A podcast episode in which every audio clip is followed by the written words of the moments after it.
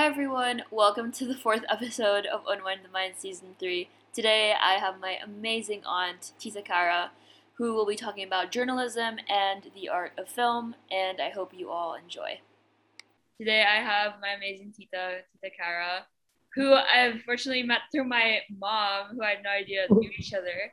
Um, so Tita Cara and I met through a book launch that we recently in, as you all know, Fearless Filipinas and today we're just going to have a really casual conversation on the importance of art through activism, in this case, documentary film.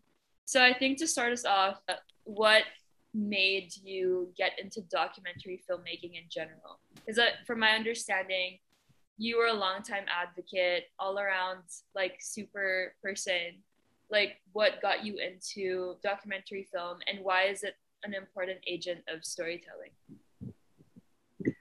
Why did I get into storytelling? I just love storytelling. I think even when I was young, back in the day, um, whenever my parents would bring me to, let's say they had a dinner with friends, I would always look for the family albums. So I would go to that section of the house. Back in the day, there was stuff like that in the living room. Um, so I would always look at the family albums. I wanted to know their stories. And whenever it was summer vacation, I looked forward to going abroad not because I wanted to go to the new places, although that was a thrill, but because I was going to write letters back home to my friends and family. So, and you know, my my mother is a storyteller. She's a journalist. My dad, although he's a surgeon, he watched so many documentaries. So I grew up, I guess, seeing all that.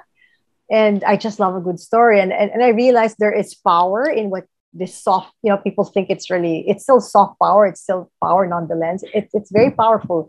Storytelling can heal. Um, if you elevate it to documentary filmmaking, it can bring down governments. You know, it can change the way people think. It can move them to action. So many things, many things. That's awesome. And so, did you have experience? Like, did you write for a while? Like, since you mentioned how your mom's a journalist, like, did you start out with writing and then get into film? Yeah yeah. So i i started uh, freelancing for magazines in in the philippines for um, lifestyle features. And then um, somewhere along the way I, I was watching a lot of television. And this was just after 1986 the people power revolution. And so there were a lot of um, news magazines that came out.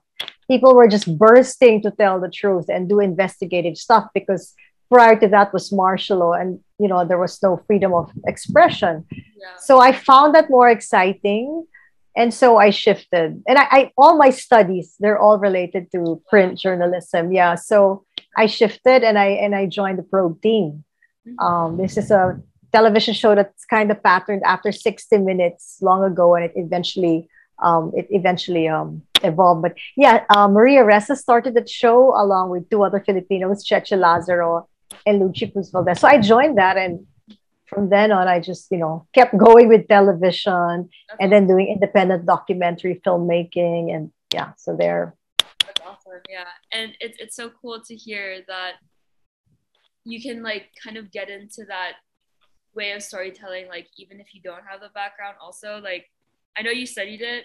I personally just finished school and I didn't study anything about journalism and I want to be a mm. journalist. So it's weird where life takes you.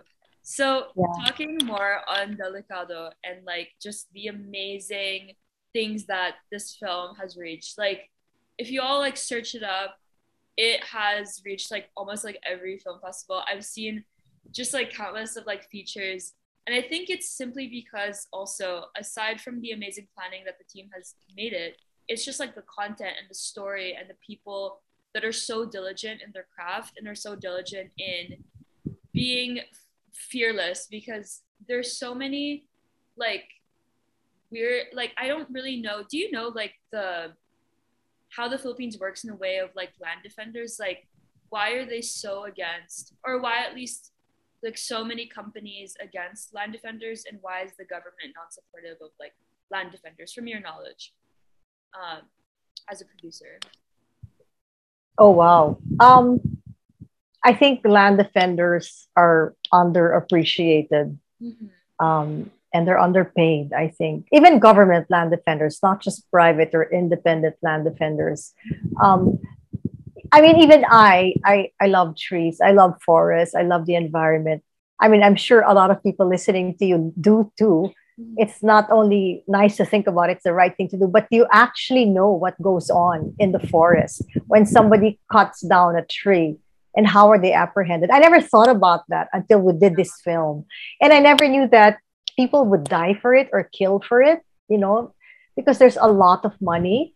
There's a lot of money involved. Um, and again, unfortunately, the greed gets the better of a lot of people, yeah. including government officials. So we have beautifully crafted laws to protect land defenders, but you know, money speaks.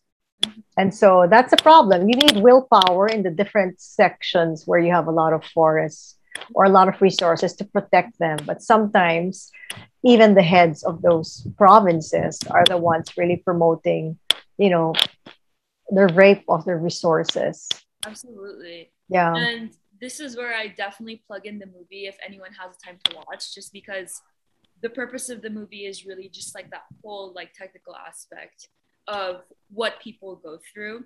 And even through the trailer, I encourage like everyone to watch it just because you'll really be compelled to see what people actually go through. And it's like it doesn't give so much away, which is what I like about the trailer, mm-hmm. by the way, because I feel like trailers nowadays they give everything. It's like the whole story, like, even if it's a documentary. I'm just like, okay, what's make what's making me want to like actually sit down and watch it? But like as a producer, also like, has it made you emotional to like see this whole process like building up to what it is now? Like, what was going through your head and what were you like thinking and like feeling about the whole like from production to like promo of the film?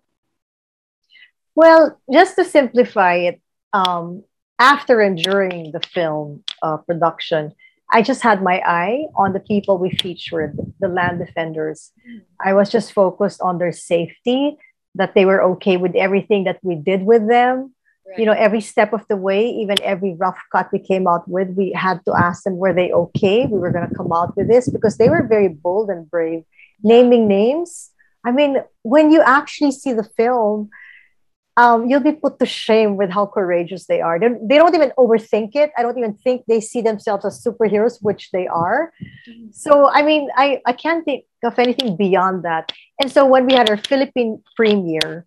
Um, when it finally came home after doing so many other festivals at the Cultural Center of the Philippines, we were the closing film of Cinemalaya Festival um, it was so rewarding to see the reaction of people. We we got a really warm response from like there were like a thousand four hundred people in the theater, and um, when the host called each of the protagonists on stage, they each got a standing ovation. It was wonderful.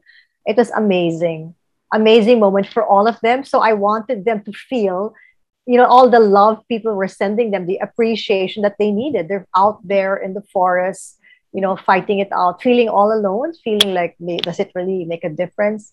Well, now they felt that appreciation. Yeah, so they so were there in person.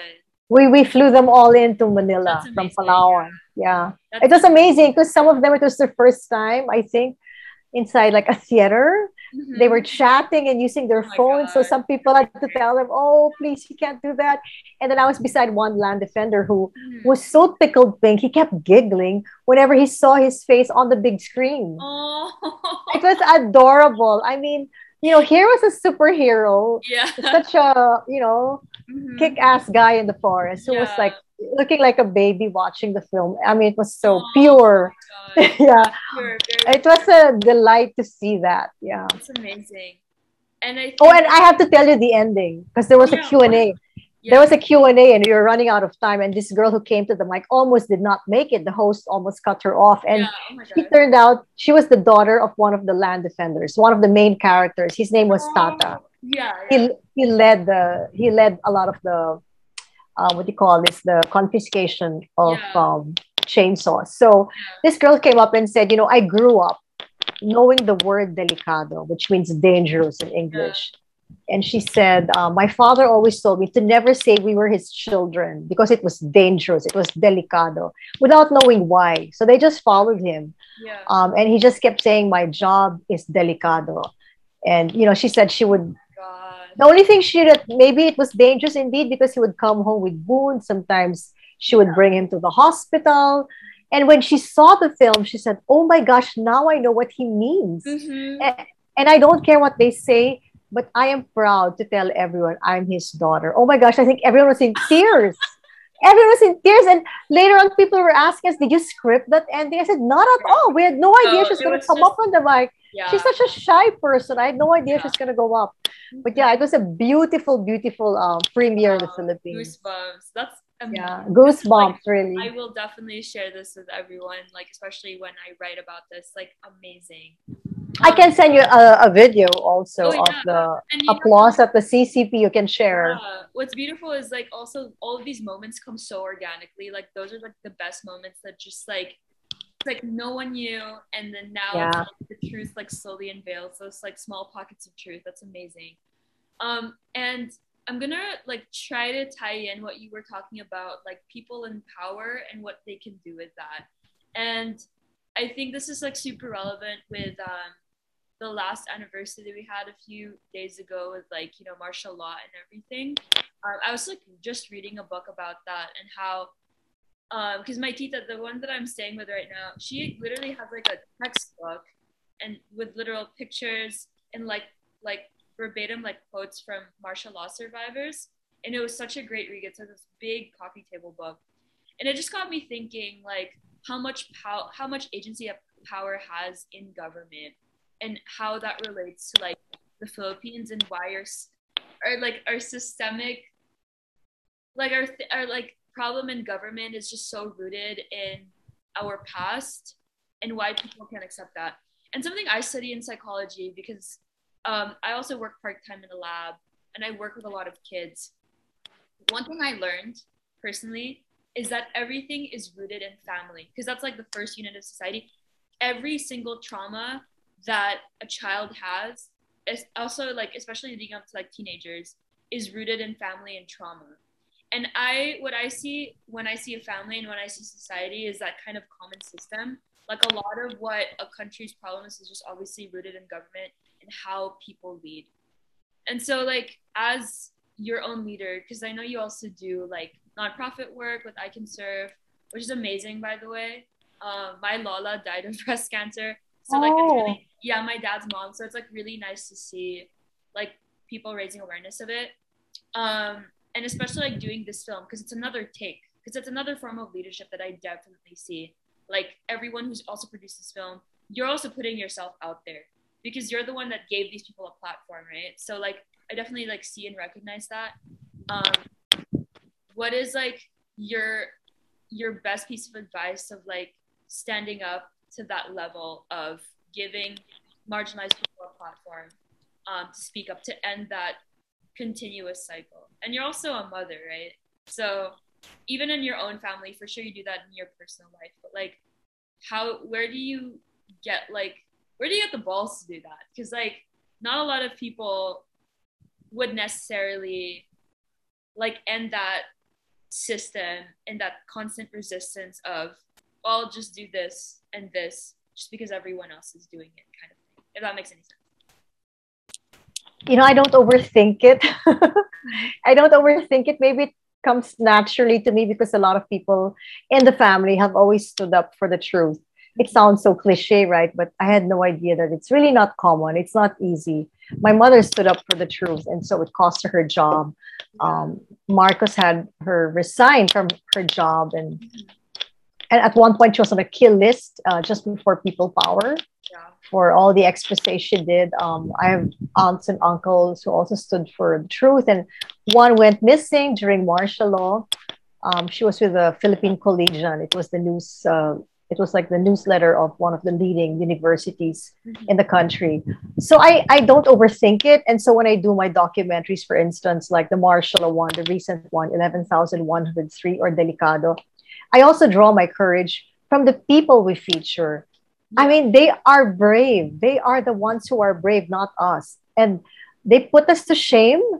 I mean, for what they do, they have nothing. They have everything to lose for what they're doing. And when I say everything to lose, there's even nothing to lose practically Yeah. because they have so little. And that's my inspiration. I mean, who am I to say I'm afraid when they're not even they have no iota of fear. Yeah. It just, you know, like like for instance, for the land defenders, they consider the earth a member of their family. So it's a no-brainer. You protect your family. And so that's where I get my courage from. Same thing with the martial survivors. After they've been wronged, tortured, raped, you know, eh, loved ones were murdered brutally, they're still patriotic. They're still fighting for the truth.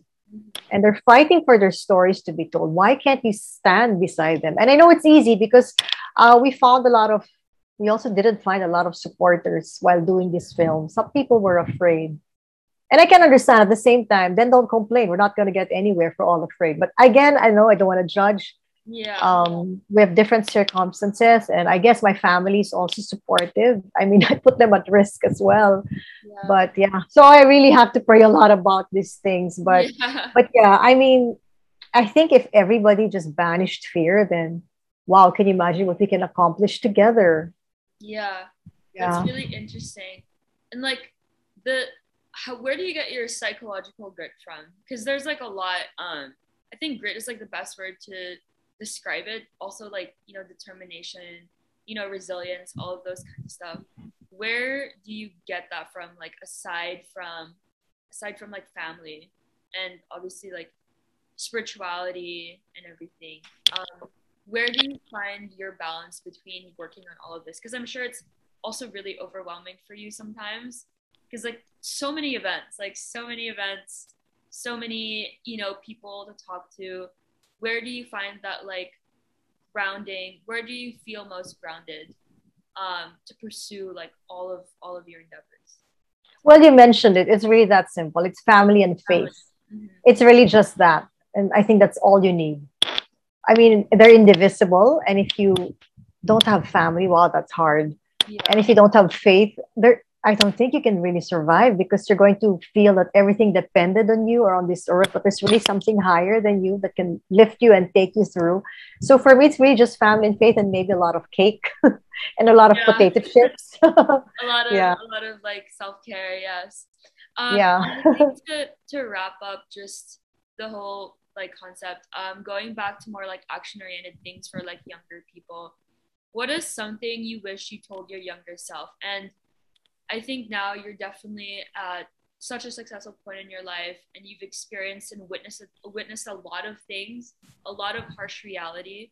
But with that harsh reality if you were to go back in time and this is like a favorite question that i always ask because the way i see myself is like my past self my current and my future. And i love like talking to her.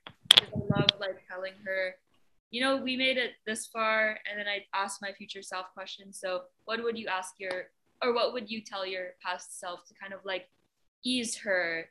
Especially when she's in the process of like figuring herself out you know being a producer and like uh, an advocate for so many things. Like what would I don't know. You know, I, I I have no regrets. There's nothing I want I want to change, but something I wish I did perhaps was again I'm nosy. I wish I asked more questions and dug up more family stories. Like, mm-hmm. you know, my grandfather fought during World War II and he also fought during the Korean War. I wish I asked him more. You know, whenever he would start to tell the story, they'd start to like, oh my gosh, here we go again. oh I- you know, I, I wish I sat down. I wish, you know, I asked my other grandfather more things and my grandmother. You know, sometimes they tell you stories and then you're tuning out or you don't really dig. I wish I did. I mean, anyone who started to open up to me, I wish I asked more and documented more of it. It's really that because, you know, family history is so important. It it defines who you are. You always unconsciously try to think, I would, what would my mom do in this situation? What would my grandfather do? You know, you always think that way unconsciously, right? yeah And if you don't have that, if you don't know your past or a lot of the details, you're anchorless. You're, you know, you're not really grounded. And it's so hard to pursue a, a clearer path or destiny. yeah So I always like to really um, look back to the past. So I always keep asking now, you know, my father or whoever I see, I ask them about their past. Mhm. All these collective stories, it enriches anyone's heritage and anyone's self, sense of self. Mhm. Yeah, yeah, that's what I do all the time. Especially my mom and my parents I'm really close with. I have like a picture of them when they started dating, and I was like, one day I'll find that. One day. do it soon. Do it soon. Yeah. Sometimes my, my, my father would complain when we're just having a dinner conversation. There you go. There you go again. Interviewing me. Are you working again? Oh, I'm like, no, this is how this is how I normally converse. You're asking too many questions. yeah. And I think when I was grade two or three, my mom said I was a walking interrogative. Oh, that's amazing. That's actually like, so telling. That might mean I'm chismosa also, right? So I don't know. It can be being chismosa can be good. Yeah, it can be good. That's really nice. You're just curious. Um, and also like for my writing piece, so Stanford actually started a new school of environmental. Uh, what do you call it? Yes, Doerr School. I think it's called Doerr School. I'm pretty sure. I'm not so sure how to spell it. Doerr School for Environmental Sciences and Sustainability. So it's a whole sustainability school. Um, I am writing this like to the students and for the students of the school, and I was wondering if you had a message to them um, about the Delicado film or like just anything in general um, about um, because we're I mean the Philippines also just let me know like they have a whole case study on that. They have a class for that actually, um, just for the school because it's like a big. I mean we're a big archipelago. It's a country. It's a third world country that's being studied meticulously on environmental cases and also marine life. So I yeah, I'm writing this to the school and I was wondering like if you had a message for the students um, in the Doerr school. And this was just indoctrinated like 2019 or 2020. So it's super new school. Um, if you had any like message for them or anything that you'd want me to like write about. If you had I don't know if I can add to anything they already know. It sounds like a rock star, new innovation, right? So Yeah. maybe just to also incorporate or realize that there is power in storytelling. Okay. You know that documentaries can help push whatever goals they have. Mhm. Um, like like I hope they watch the film Delicado for yeah, one, and really be outraged and be moved into action, whatever that might be, that's in sync or aligned with their own goals. I mean, they can even use the film as a tool for whatever they want, whatever you know causes they want to pursue. But yeah, not just Delicado, but in general, I wish they would um, incorporate uh, documentaries in what they do and in the way they want to you know promote awareness or you know uh, go for go for call to action stuff. So yeah. Awesome. Thank you. Uh, and that wraps up our podcast. Thank you, Tita Cara, for your time. If you all want to check out Delicado and Tita work, it'll all be in the description box below. And I'll also be linking the newly released PBS link that just got out yesterday. So you can watch that if you're in the US, which most of our viewers are. But yeah, thank you so much for your time, and I'll see you all in the next episode.